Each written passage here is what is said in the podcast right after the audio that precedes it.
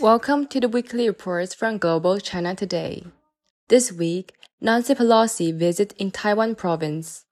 On 2nd of August, U.S. House Speaker Nancy Pelosi's arrival in Taiwan province stimulated the anger of the Chinese citizens and governments. This action was called playing with fire, as it has openly broken America's commitment not to develop official relations with the island and severely violated the One China principle.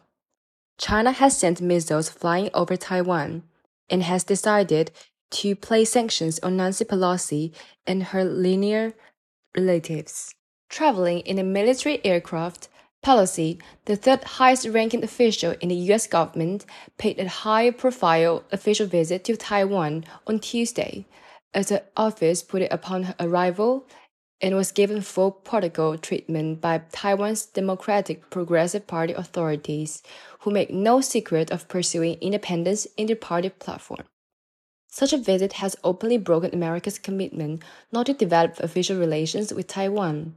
Ambassador Qin Gang wrote, these are extremely irresponsible, provocative, and dangerous moves. Secondly, Waitrose become the latest UK supermarket to drop best before dates on fresh food. In an attempt to tackle food waste, Waitrose will remove the dates from nearly 500 items of fresh food, including fruit and vegetables, from September. It mainly includes root vegetables and indoor plants. Tesco and M&S have also scrapped best before dates on some of the products. Director of Sustainability and Ethics at the John Lewis Partnership, which owns Waitrose, suggests that consumers should use their own way to decide whether to eat a product or not, such as smelling. The Food Standards Agency says it is up to manufacturers to decide whether to apply a use by or best before date on their products. It will depend on factors such as how the food is made and how risky it is. UK exempts policy registration for foreign nationals. The general requirement under the immigration rules for certain foreign nationals to register with the police. The police registration scheme has ceased on 5th of August. This means that the relevant foreign nationals of specific nationalities aged 16 or over, usually granted more than six months leave in certain migration categories, are no longer obliged to register with the police. This change applies to those who have already registered with the police and who have a condition to register with the police listed as a part of their leave to enter or remain in the UK.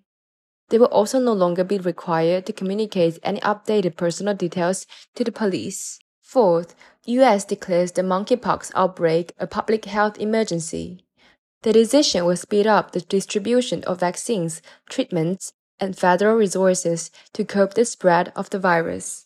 It comes on the 4th of August, less than a fortnight after the WHO World Health Organization issued its highest emergency alert following a worldwide surge in cases.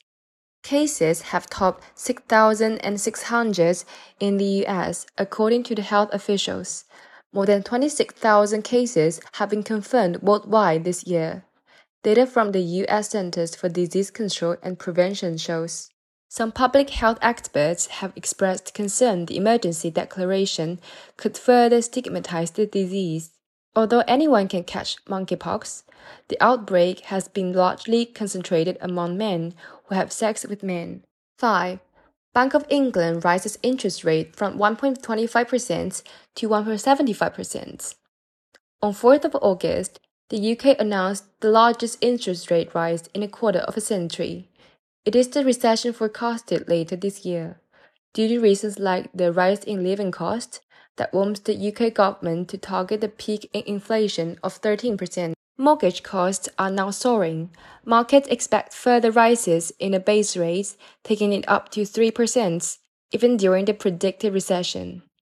That affects those on variable rates and about half of those set to come off their fixed rate mortgages in the coming couple of years. But make no mistake, a forecast such as this would mean a wrecking ball to the forecast for government borrowing. Tax revenues would plummet, and spending would increase naturally. Thank you for listening, and we will see you in the next episode.